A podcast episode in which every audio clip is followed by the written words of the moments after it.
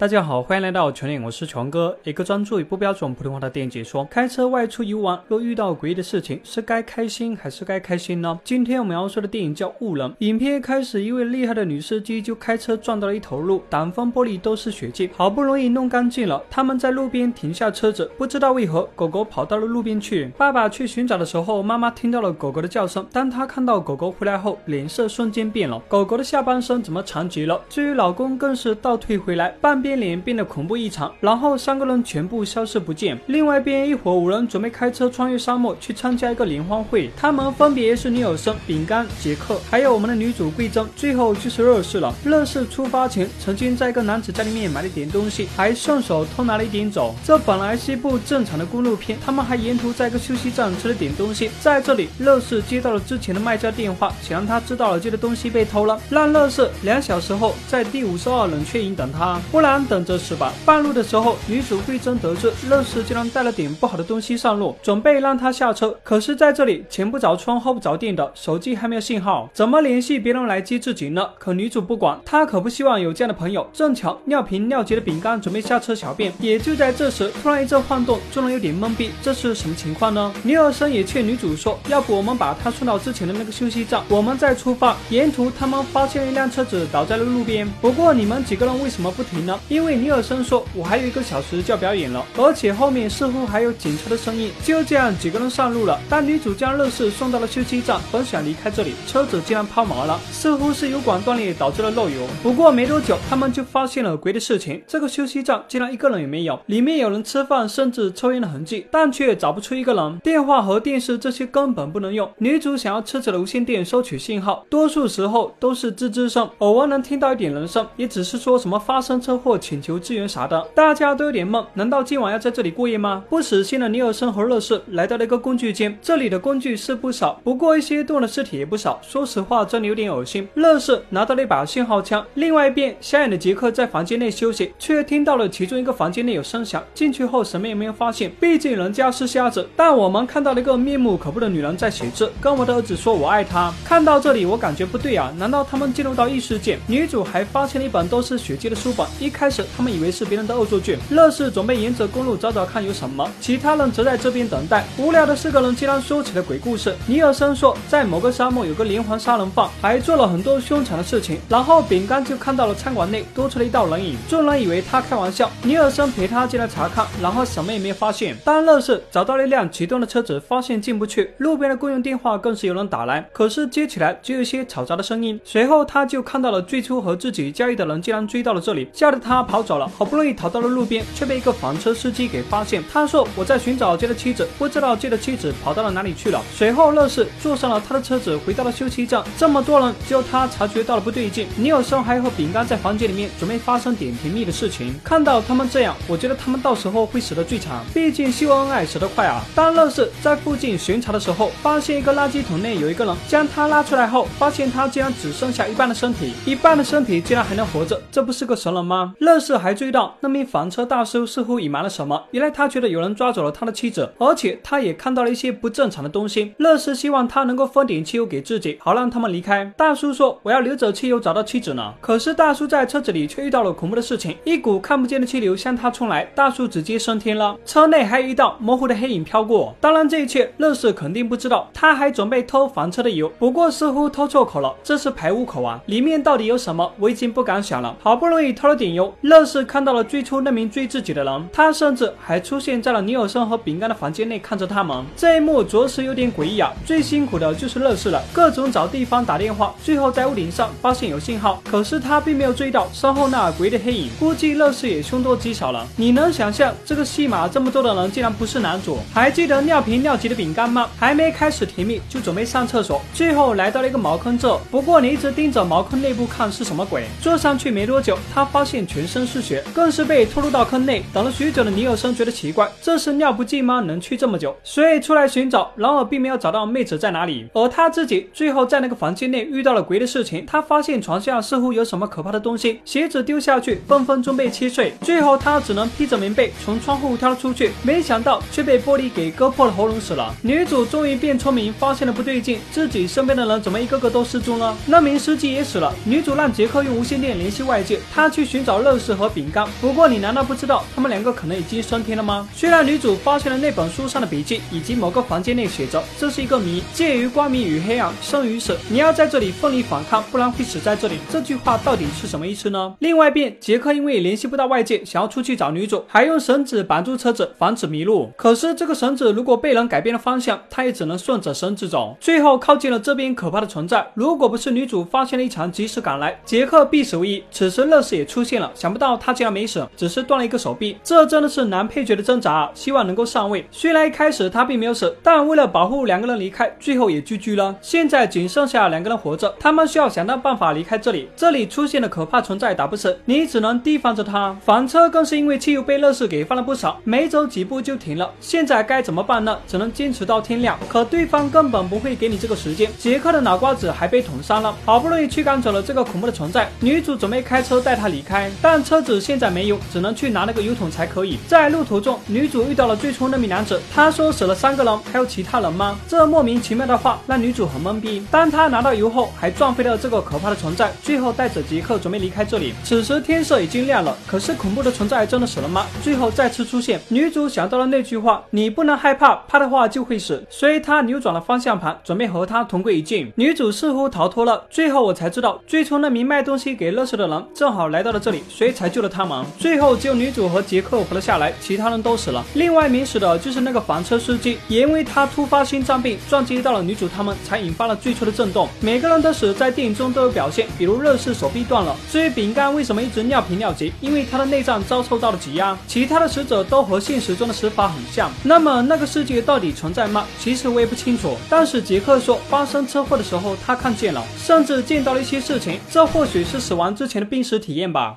总体来说，这部电影拍的还是可圈可点的。影片开头的那段其实也是整部电影的缩影。好了，今天的视频就到这里，我们下期再见。